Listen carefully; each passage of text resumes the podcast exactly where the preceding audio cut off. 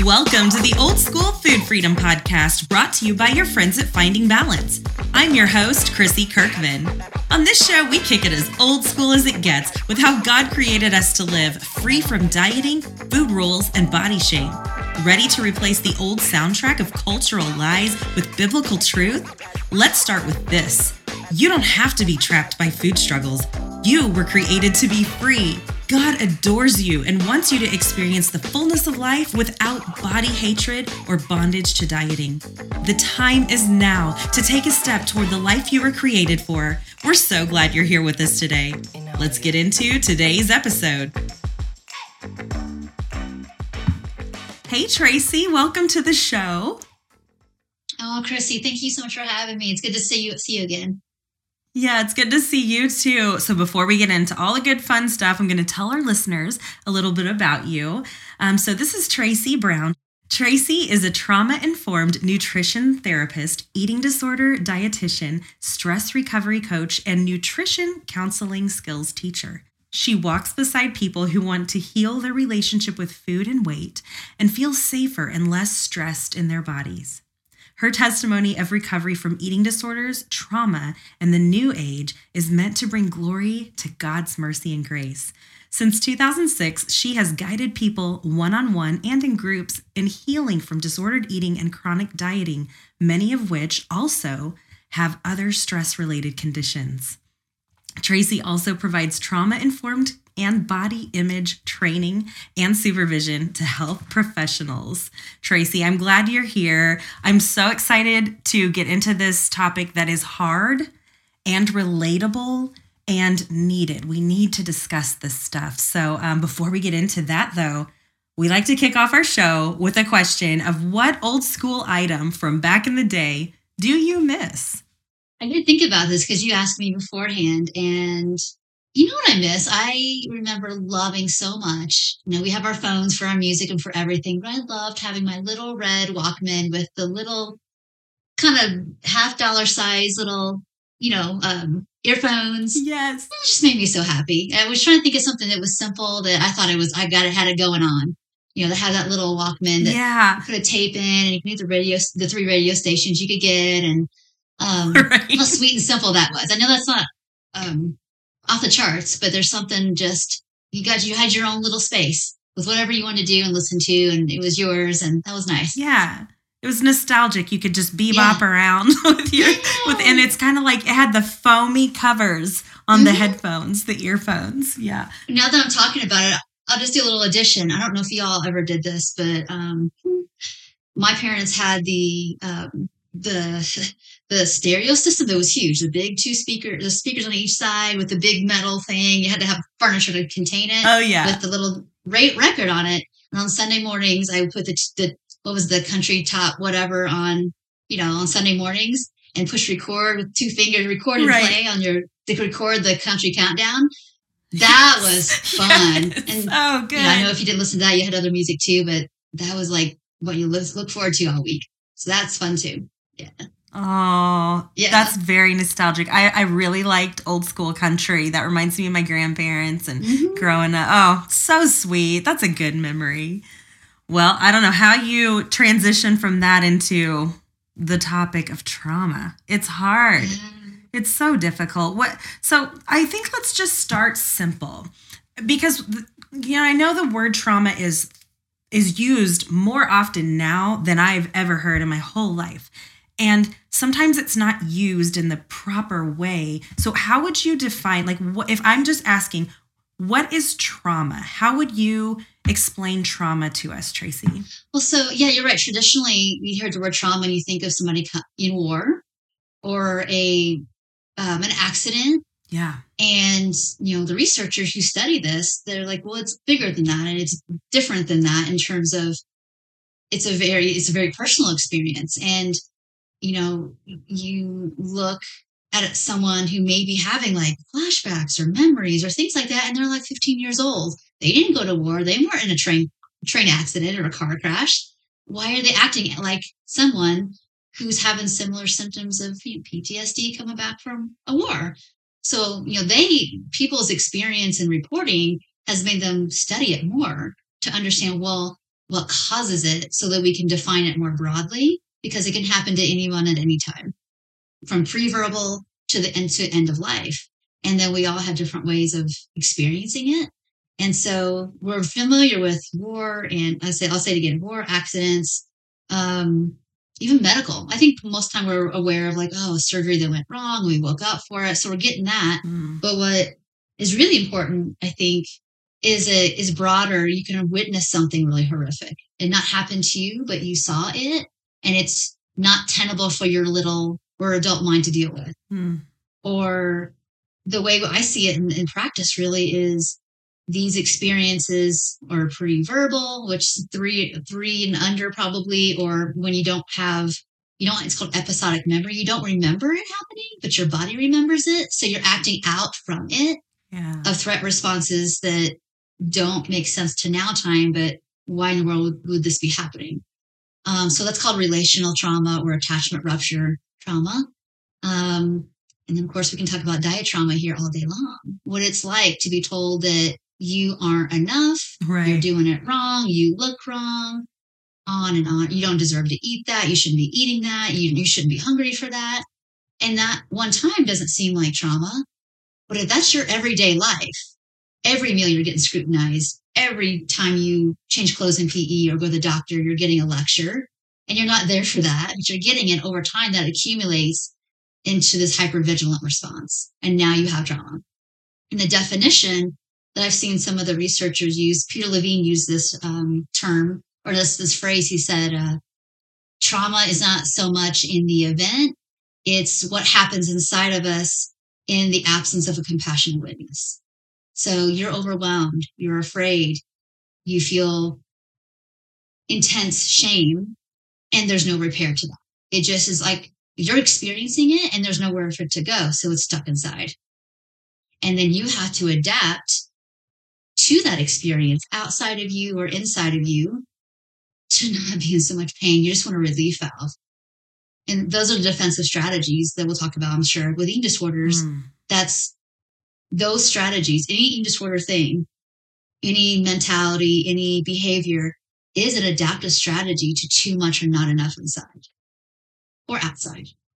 So I hope that helps get a little wrangle in our minds around, like, it's not just being in a car accident and now you're afraid to get in the car. It's, I'm afraid to eat the meal because I had 20 years of being criticized about consuming. So I don't want to consume. Or if I consume, it's got to be in secret. So now you're eating in a threat response just to stay alive. That's not normative, but we adapt because of those experiences. That's really helpful. I think that clears, at its basic form, that helps us to see. But what if there's people thinking, well, how do I know if what I've gone through is considered trauma? Because many people, I think a lot of times we want to minimize the things that we've gone through when in fact they really were, they mattered. They really were impactful, many in a negative way. They changed our course maybe a little bit. How would you, is there a way to know if it's trauma or if it's just, it was really bad? It's your experience. If it has caused you to, like, I can't eat normally. I don't digest normally. I'm afraid to go to social events because of what people might be thinking about me. And we're doing lots of projecting. You're right. If it changes the course of how you would interact, you don't have ease or peace, or you feel like you can't connect unless you perform, or love you unless you perform, I would say that's a problem, because that's not God's design for us. Mm. We're meant to be in connection. And if we're trying to do something to prevent ourselves from getting hurt versus don't have any trust with anything or anybody, I would say that's a rupture. And it's not okay, even though you're used to it. Just because you're used to it doesn't mean it's not a problem. Right. That's it. And if you look at yourself, your circumstances, how you were treated, talked to, even helped, and it did more harm, I think it's a problem.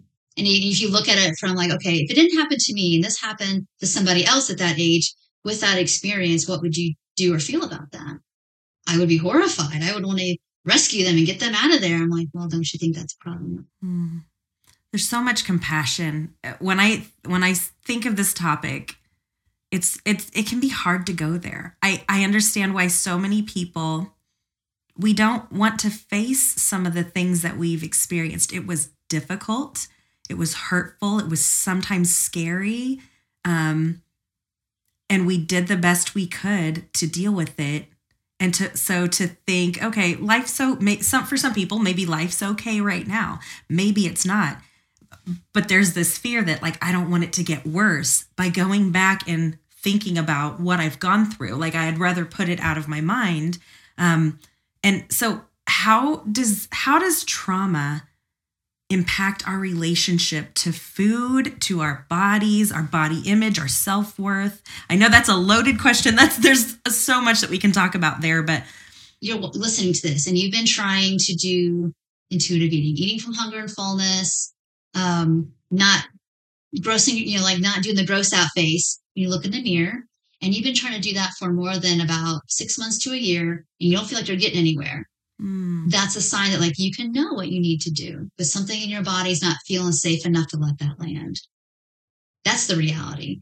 And we are going to have to look at, I'll call it soul wounds. We're going to have to look at those wounds. We can't just, sometimes with the Lord, I want to get into the biblical of this because, there are things that God wants us to clean up. He wants our participation in that because he needs us to do that sanctification. And we can pray, and sometimes he's not going to just bloop, magic dragon's gone, out of our system, out of our nerves, out of our body, out of our mind. He wants to use that. And when we avoid it, we're not letting him. And then you're going to see the blockages in different places in your life, whether it's recovery, your relationships, your finances, whatever. It's not a punishment. It's just that wasn't of him and we've got to let him have it. And if we avoid it, we can't let him have it. We can't let him work, right? And that's just the basic thing. But how does it impact it? It's if you're trying to do efforts, right. I call it the whack-a-mole recovery life, where it's you do some things and you get some relief and then a stressor happens and you're back to where you were. That's a sign that it's not done with you. You might know the right thing to do, but you can't consistently do it. Yeah. And there's physiology behind that. So we can talk about that, but that's a sign that you've got some unfinished business. You can do the right thing, but will it stick when the next God said it's going to happen? You're going to have trials. You're going to have adversity. And every time you do, if you go back to that, I hate my body. Well, I've got to lose weight. I got to be healthy. I got to get fit. If you're having those thoughts again, that is still there because there's something inside that's it's using that to protect you from those threat responses again, because you haven't learned how to deal with threat response. So it sounds like those are indicators that something's still not resolved. There's another layer or multiple layers, yes, deep that you need, yes, to go through. Yeah. Because most people don't. This was my experience where, once I got through some renewing my mind, some of my thoughts about food weren't right. It was just diet culture stuff and. Yeah, I got it. And I also got it man, I really judge myself and others. And I didn't like that, but I couldn't stop doing it. It started to make me realize hey, I've got some stuff in me that if I don't hand over and first admit and repent for and feel the feelings of, I'm going to keep doing this. I'm just going to switch. So I'm not going to be thin. I'm going to be fit now. I'm not going to be obsessive about working out. I'm going to be a workaholic. Not that I chose those things, but it was just another continuous jump to the next thing to avoid what needs to be healed. So that's not a life. That's not even recovery. That's I have less behaviors, but it's not embodied. It's you're not renewed. You're just doing the right thing on the surface. It's like going to church, but you don't know the word. Yeah. It's kind of similar. So similar. That's very relatable. And you mentioned this about, what does God say about trauma or about this in the Bible? Where can we go to scripture to see what God says? Because I know he cares about this. He cares for us. He loves us. Yes. We are his masterpiece. He created us and knows every part of us and wants to help. He isn't just stranding us, abandoning us in our trauma and the things that we went through. So if someone's listening and they're just I don't feel like he cares, what hope can we give them? Well, I want to acknowledge that because that's very common. I know I had those same feelings of like, well, God, where were you when these heinous things were going down and happening to me? Where were you? And I had to get into the word really deeply about, well, why do these things happen? What, you know, because these open doors for this torment happen because of our own sin, but also the bad stuff that happens of people's free will against us. And then, you can look down your line. It's like, oh yeah, we got a long line of these kind of like really yuck things that make us more vulnerable to those situations as well. You didn't do that. It's not your fault, but we know we can't supersede human beings' free will. And so it's on us to like, I'm going to have a relationship with you because you are good. And sometimes these bad things happen because other people's not good. Yeah. I don't want to blame you, God. Let's put it where it belongs. One, this fallen world. And then two, other people hurt people. So I had to wrestle with that for more than one moment. It took a little bit to know that, I'm still here. So I know he didn't leave me. And if I wasn't here because of those things, I'd be with him. Yeah. So there's that. But what does the word say? We can do a quick little scripture search, and some things that always stand out that give me comfort is Psalm 107, 13, 16. Then they cried to the Lord in their trouble, and he delivered them from their distress. Mm. He brought them out of darkness and the shadow of death and burst their bonds apart. This is big stuff. This is all sort of relatable here. We let them thank the Lord for his steadfast love, for his wondrous works to the children of man. For he shatters the doors of bronze and cuts into the bars of iron. So this is definitely an even shorter, applicable set of verses, right? Around you're in a jail, whether of our own making or something that happened to us or our own self-protection. Yeah. And he cares about that. And you just got to cry out to him in that darkness. And when it comes to trauma responses, sometimes that was the rescue. If you have to be in flight or people pleasing or dissociation to survive something, he put that in us to be able to do that. It's just not meant for long-term use, I call it. It's like, don't wear that Band-Aid forever. It gets kind of gross. Yeah. Oh, hey, that's a good visual. We get that. Right? It's like, ooh, that Band-Aid worked when you got really hurt, but you're not meant to hang on that one forever. We need to heal. That needs some air. That needs a light on it. That might need some medicine. But we don't hang on that forever. But when we don't have repair, when we weren't given skill sets as kids of like self-compassion and witnessing and attunement, and prayer and getting the help we need as soon as possible, what do? We figure it out ourselves. We restrict, overexercise, dissociate, and that becomes a habit of like any emotion I check out with whatever. Those become strategies. So we did it our own way a really long time, but the Bible knows. In the Bible, God put it in here. Like, guess what? You're gonna do it your own way for a little while, but I'm here. When you're ready to just walk out the door with what you've been doing. Mm. So if someone they're listening to this and they're like, okay, I think what I went through might've been trauma. It was really bad. And then I also am struggling with chronic stress or I feel stuck and I can't seem to get myself to move my body with joy or at all, or I'm struggling to eat in a more nourishing way, or whatever that bondage, because it's bondage. Like you said, it's being in a trap, a prison, whether we made it for ourselves or we find ourselves in it because it's, a trap of diet culture. How can they break through? Do you have some steps to help us break through? Oh my goodness. That's a big one. Yeah. The things that my team would end up doing is just as varied as you can imagine. But I think the first step is recognizing it doesn't matter. You don't have to call anything trauma. I don't even talk about that in the first sessions. It's just, we just get a history of your experiences. I'm mentally tracking what was too much, not enough, bad things happen, no support. Click that happened at this age. This is what resulted with the food. Just making those notes, and we'll get to it when we, at the time is right. The Lord will reveal, and starting at a place we can start. It's let's say a person comes in and they want to stop their food feeling so chaotic. Well, we got to look at where's the chaos happening?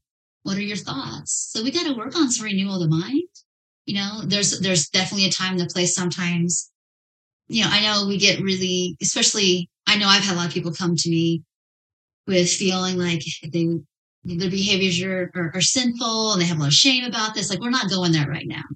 These are adaptive strategies. A lot of the things that you've heard in your head aren't your thoughts anyway. So we're not going there right now. What's happening in your body right now where you're feeling, I'm trying to sit down or I'm trying to figure out what to eat and I'm getting really revved up. Let's work with that activation in your nervous system because you're feeling like this idea is a threat. Yeah. And we just like kind of bird's eye view this together a second. What about, like, what is the function of this threat response right now? And like, how familiar is this? Or what's the function of this feeling such a threat? And just let that open up from there. Then we figure out what we need to do. Is there repentance necessary? Is it just like, no, I need to like hear that those are not my thoughts and I don't have to do that anymore because it's 2023 and this came on board when this happened to me and I didn't have any other choice. Okay. That's not the same thing as like, oh, I'm choosing to be in this misery. It's like, we're participating in it, sure, but God knows the line between survival and I know this is bad for me, but I don't want to let it go. I want to keep my pride. I want to do this. I mean, those are different circumstances and you're not doing that. So you got to get a compassionate witness and speak life back into that, which is scripture sometimes. Sometimes it's just being really pragmatic of like, what do you need to do to provide more safety, a little more comfort, less fear before you go to eat that meal? Or how are we going to do the grocery store? I mean, there's 1,000 things that we can do, but it's all about building safety. Oh, yeah. To bring more safety in so there's less chaos, less fight, let's fight, flight, freeze, or please. If you don't deal with that, I don't know anybody, unless the Holy Spirit's like, boom, right on you at that moment to get you out of that threat response. And you can think to like, oh, I need to pray scripture. I got to run to get my app or my Bible and cry out. Like, I don't remember to do that when I first started.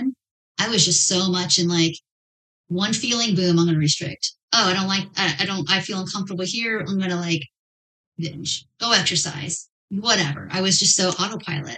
I needed to create some space between me and that threat response to see, do I need to be tigers? Do I want to believe those thoughts? I have a choice now. I didn't have a choice then.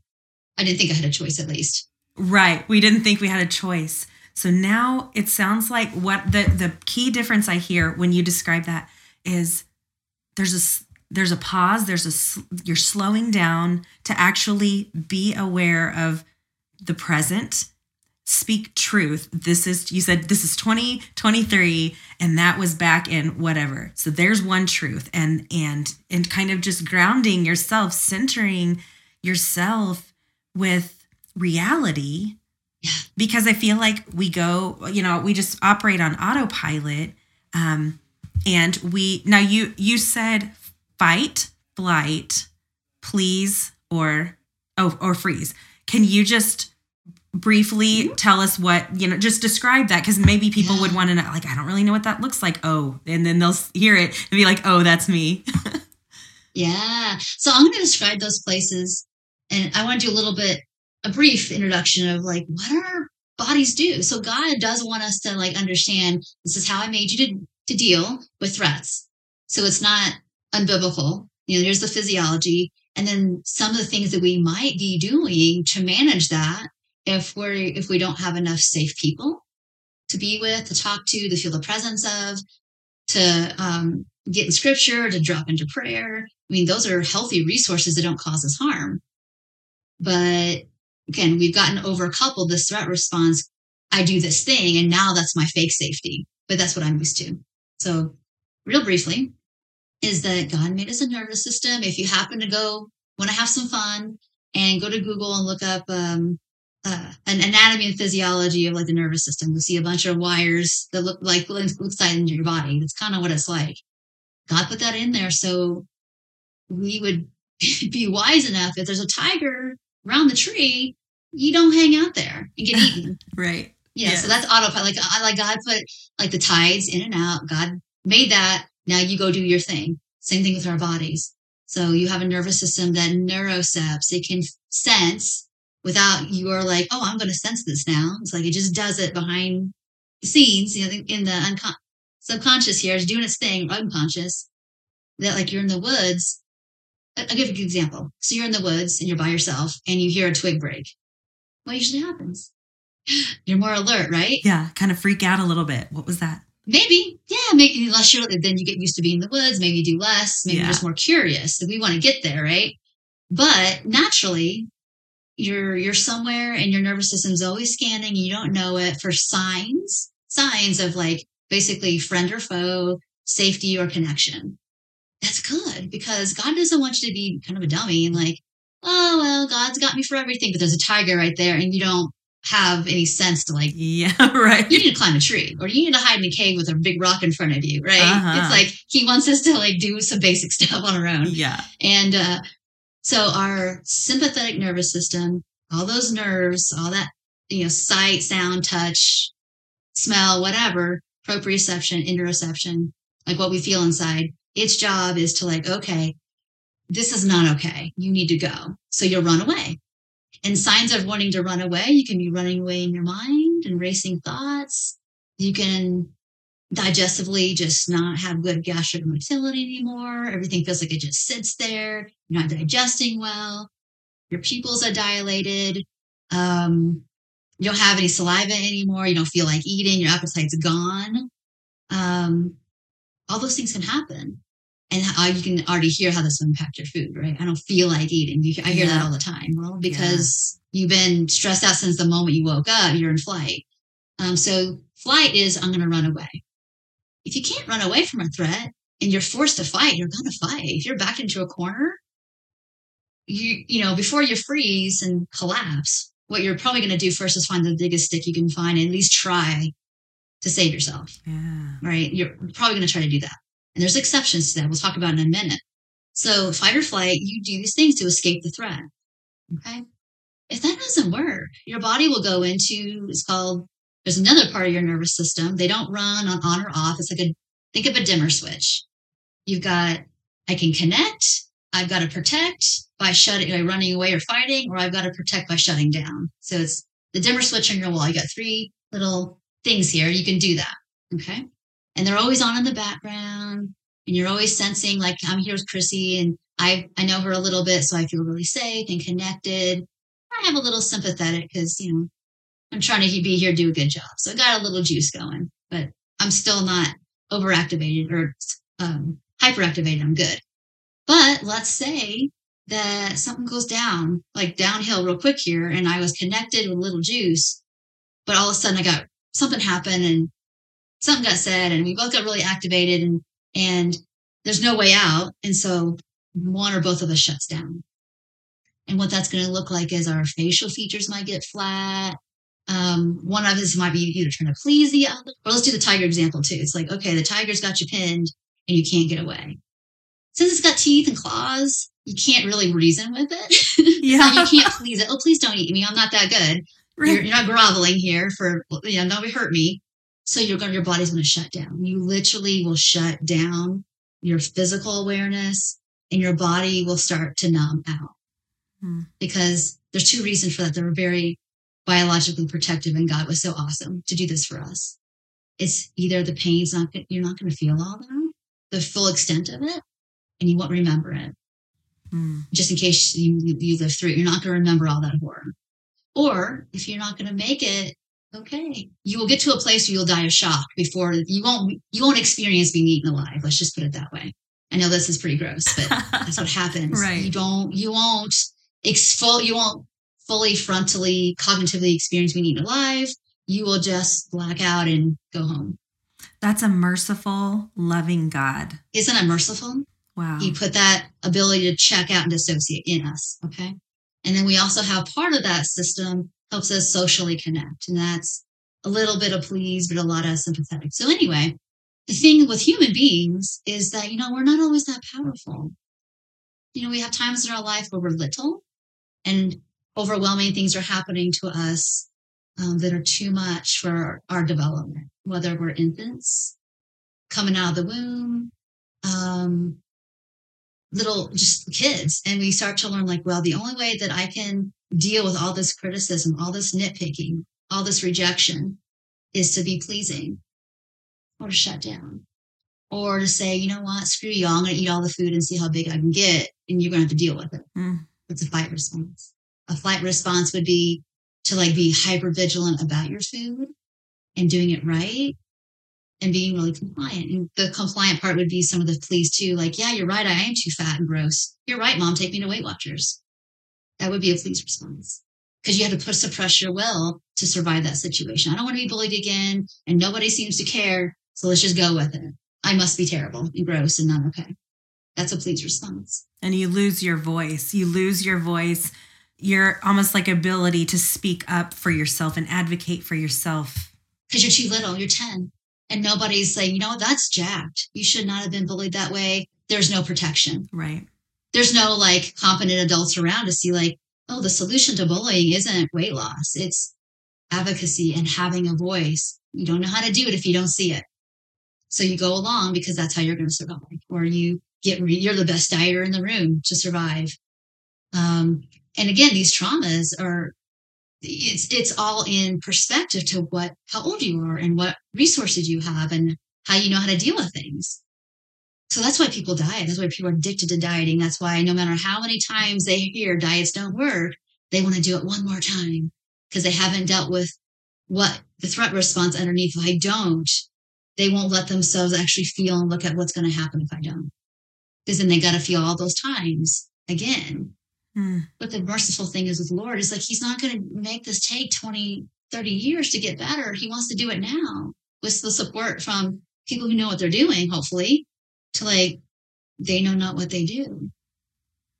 These hurt people are hurting because they don't know what they're doing. They were hurt too. Yeah. And you don't have to feel that much like lack of awe and full forgiveness at the first step you do this, but it's just recognizing that like that happened to you and it's not your fault. And nobody around you clearly, you know, we're in relationship with the Lord with this issue to know how to guide you through this really Ephesian kind of world. It's hard not being Ephesian in Ephesus. It's hard. Yeah. It takes a lot of like groundedness in yourself and what the Lord says about we're all going to get rejected because he was rejected in some way.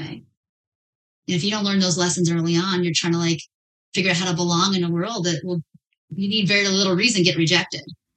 Yeah. It's going to happen. And we're not raised up in the way we should go around this issue. So we're very vulnerable. We're very vulnerable. And don't have the weapons, haven't been shown or taught about the weapons that we need to battle, to walk in this battle and yes, rise up victorious. Like the battle's already won because it is. Yet we walk around super defeated. That's right. We walk around defeated because we forgot where we sit in heavenly places with Christ. Go back to, read the whole book of Ephesians, everybody. Ephesians 1, how much he loved you before everything was made. And you're here for a reason. The rest of it's like, and here's your weapons to deal with. The arrows are going to slung your way because you're mine. Beautiful. That's it. We're going to get rejected because we're his. That's kind of the gist of it, the game. And if we know that this whole diet culture stuff is a total satanic system anyway, there's a reason it's got $70 billion and strong and going. It won't go away until this is done. He's gone. So if we accept that and accept that, wow, everybody I've ever known who still does this and we know it doesn't work, they're programmed too. Yeah. Everybody needs mind renewal, but they're not going to do it fast enough for you to be ready for you to do it, for you to participate in this. So why not let yourself, you know what, I went through some really hard stuff and I don't want to reject myself. I don't want to reject anybody else. And these emotions that are stuck in there, the Lord wants to heal them, like now. He doesn't want you dragging that around forever. And it's impacting your food. It's impacting your hunger and fullness. It's when you look in the mirror, you're not seeing yourself through the Lord's eyes. You're seeing it through all the conditioning you've ever had or experienced, all the bad stuff. And now that's your jail. It's not true. We got to look at ourselves through spiritual eyes and not Ephesus eyes. That's going to continue your trauma. So Tracy, do you have some ways that we can surrender? Like if people are hearing this today and they're thinking, okay, I see that I have some work to do. Like I really do want to be free. And if that freedom means I need to start facing some of these things, as much as I don't want to, as much as the thought alone makes my stomach turn. Mm-hmm. What are some gentle ways that people can take a next step to help them surrender and rely on God to heal this trauma? What could they do? Where could they turn? I mean, I know, I'll just say the first one I know is we have a Christian treatment finder where there are professionals who are Christians who, have a kingdom mission against eating disorders, and they want to help you through this from a Christ-centered biblical perspective. So CEDCN, it's the Christian Treatment Finder. You can search for Christian professionals that can help you through this. But Tracy, beyond that, and Tracy, you can find Tracy Brown on there as well. But beyond that, what else would you offer? I love that example, Chrissy. Let's just start it with right now lived experience. You're listening to this, and I, Tracy, and Chrissy are saying, yeah, it's time. We're going to have to get comfortable with being uncomfortable. And your gut clenches. Put your hand on your gut and your stomach right there. If you can tolerate that, if not, it's okay. And just let yourself notice that that's your body giving you notice that there's something in there that needs to be heard. You're holding on to something. And that won't go away with pretending, with willpower. That's a felt sense that there's something there that's telling you. Yeah. I've been here too long. There's pain here. And Jesus died to heal you. This is done. But we got to take hold of that by our participation. And I think the first step, I've got some stuff in there and some reassurance that God is merciful. God is really patient. It's called renewal of mind. It's called sanctification. You don't need to go from 0 to 100 in 2 seconds. That's not a requirement. That's the flight response, that all or nothing, black and white thinking kind of way of I'm going to be really uncomfortable and I can't handle this. It's we only go as fast as the slowest parts can go. It's one of those things that we have this, and I think we think that way because we've been programmed to be on programs. If you've been on a diet, in 12 weeks, you're supposed to have your best life ever. Oh yeah. Right. With sanctification, that's a lifetime. With healing lies good, but with eating for recovery, that doesn't have to take forever. But we have to look at what is the function of those thoughts that you have about yourself, and are they true? Just start questioning your thoughts. James 4:7-10 is submit yourself, draw near to God, He'll draw near to you. Resist the devil, and he'll flee. Yeah, that's a process. You hear there's 4 phrases here. And I think they have to be done in that order. Right. Yeah. Submit yourself. Yes, I've got whatever, adversity, trauma. I was treated poorly. And I need to quit gaslighting myself that happened. I got to let it go that that maybe the places in the past even that I tried to get help, they didn't fully understand it. And it either did nothing or made it worse. That's okay. God's got timing for everything. And we'll remove blockages to what we need. And I've seen it happen hundreds of times where it's people didn't think they could, work with so-and-so or work with me. And He provided all the way to be done.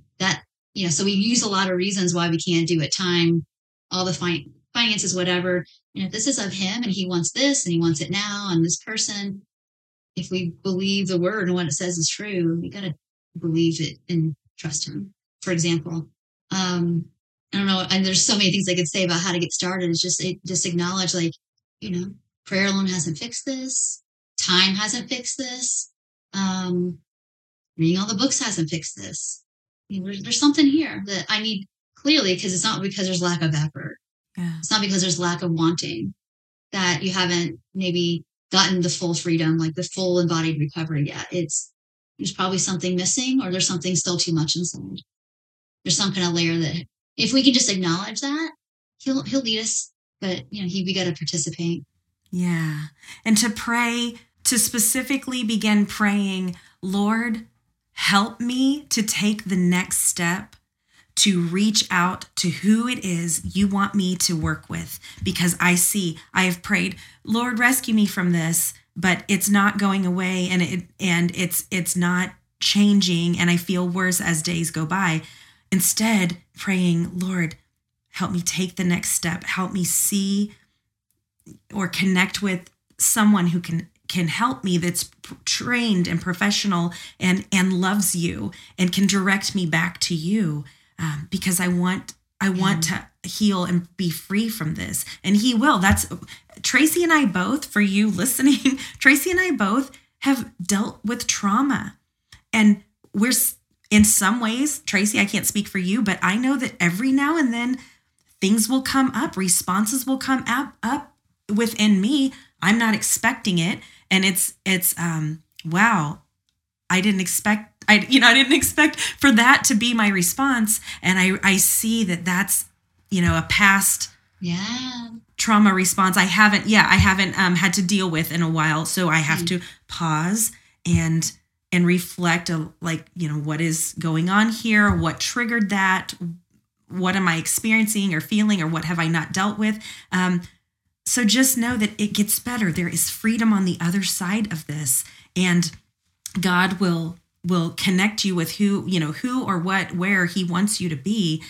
And that was my full surrender cry out to God. I am in this pit. I know you're here. I know you see me and you love me.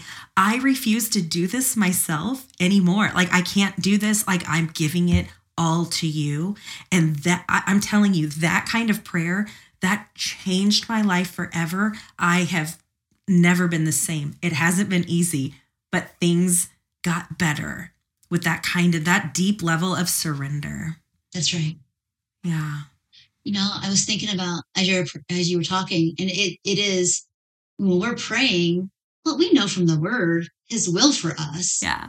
Of course he's going to answer. Of course he's going to supply and provide that. So I have people, some I've been praying for weight loss for 20 years, and here I am, bigger than ever. And when I started praying, Lord, anything that's not of you, help me be willing to let it go. And then they got on the right track, and they got closer to the actual things that would help them with their food, with their identity, with their relationships, whatever it was, because they were praying for the symptom to go away. Right. Yes. Versus I want the root gone. I'm done. And so we put aside the things that we think that we need to be okay, the weight loss, the whatever, the better, whatever. And I want the root of this. I want to understand it, and I want to be done with it. And that's what he wants. He wants our freedom. So that's the kind of prayer you had, Lord. You stopped praying for the things, the things, and prayed more about what my destiny is. It's not this. It's not this jail cell. That's for sure. Your eating is the symptom, right? And I prayed for so many years for weight loss, so I can be a vessel for you, Father. Help me to lose this weight so I can do better for you, and I can be healthier for you. And it was I was praying and believing, longing for something. He could already use me exactly how I was, but I was searching for something new and different and better, quote. I'm doing air quotes. You can't see the amount of air quotes I'm doing, but But it was false. The enemy had things twisted in my mind. And so when I just gave it all up and said, Father, use me. There's breath in my lungs.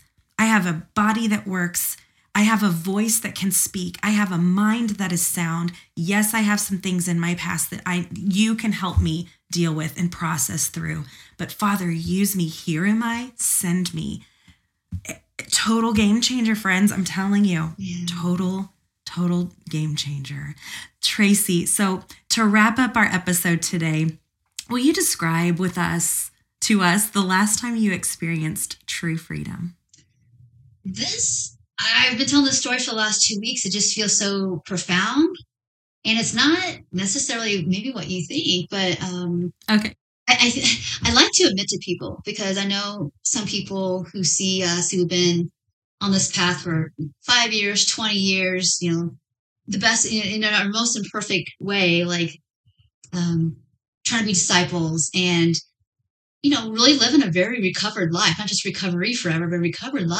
I think, they see this version of us, but they don't see the other stuff. So I always out myself when I screw up, because I want people to not pedestalize, not do that covet to this comparison game. No, I'm so pretty human. I'm just getting, I trip up less and I recover faster. That's all. But at least I hope to think that. So last week It won't feel like freedom to the end. But so last week, my daughter does gymnastics and she's really struggling with a skill. And she's been struggling with the same skill for like a year and a half. And it's really some kind of like, I don't know, body felt sense thing. And I can see it happening, but I can't do it for her because I don't know how to do these skills. And she's really upset. So my husband and I both got kind of frustrated. So we spent all day on YouTube trying to figure out how to help her have a felt sense in her body to do this skill. And I caught myself starting to like, I'm not going to curse, but like, ranting and raving about like, I can't believe I was being, so I was being offended. I can't believe that I'm spending all my Sunday trying to figure this out when we pay these people to like be the experts to help her like learn this skill. So she's not like, she's progressing. And like, you know, God was showing me in this a blind spot. And I knew I had, but I hadn't dealt with it yet. And I was going on and on and on. They're being lazy and apathetic. And I was like, whoa. Thankfully, the Holy Spirit showed up and, you know, immediately I repented because 1, this is not loving your neighbor. 2, this taking offense. Yeah. 3, terrible example for, you know, how to deal with difficult people that we're all on that same page with. You know, and this shows up in all kinds of areas of life. Me being judgmental and prideful. All the things. I could probably list more. I'll just keep it short. Yeah. And I caught it and I repented for every single one in front of her and why I did what I did, why my response was what it was. And it's like, you know, I struggle. I do struggle sometimes when there's people seeing things go wrong and not doing anything about it. Just walking by like it's not happening. That's hard for me. Yeah. And it's all on me being over here, being kind of righteous versus just doing what needs to be done in humility and letting it go. Mm. And I can't tell you, in the past, I would have been like so mortified and self-rejecting and self-condemning. And that's not of him either. I was just like, humble, like, Lord, thank you for humbling me. And this feels really, really good. But you can only get to that place when you've already been practiced at being willing to be uncomfortable. So that's the most, that is the most I felt free in a really long time. And it's not a happy story. It's a like, oh God, your promises are true. It is better to be in that humble position, even if you have to eat pie first. Right, right. No matter how hard you're trying to be good, mm-hmm. we all stumble. And when we know better, we stumble. So I love telling that story because it's like, isn't that nice to like not be so, you're so great? No, we're great sometimes, right. And sometimes we suck. Right. Sometimes things are just difficult. I don't know if that helps anybody hear that. Like, as much, you might even know the right thing and you don't do what you know, your conscience is, the Holy Spirit is, mm-hmm. but God will use it anyway. Mm-hmm. No matter how bad your past is, no matter how much you're like, oh, 10,001 treatment center. So what? You're here right now. You're learning some new stuff today and let him have it and let people who aren't going to judge you for that, let their care in. I'm not going to judge you. That's so good. Tracy, thank you for being here. I'm so glad you were here to just talk about a difficult subject, and hopefully people will feel led to pray in a different way to the Lord about whatever it is they're going through, and that he will give them, you know, the courage and direction to take the next step they need to take toward freedom. And we are praying for you. We pray for our listeners. And if you need prayer, prayer at findingbalance.com. You can email us at prayer at findingbalance.com anytime, and we will pray for you. Thanks again, Tracy. Thank you so much, Chrissy.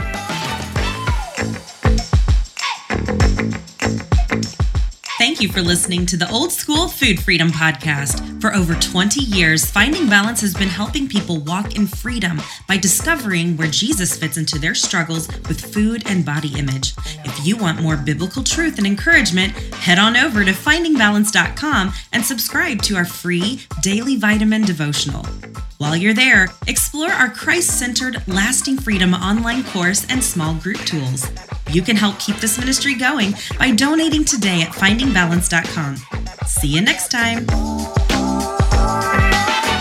The content content in this podcast is for informational purposes only and is not intended to diagnose, treat, or prescribe a particular course of action. If you or someone you care about is battling an eating disorder and is experiencing unmanageable thoughts or feelings, please call 911 if in the U.S. or visit your nearest emergency room.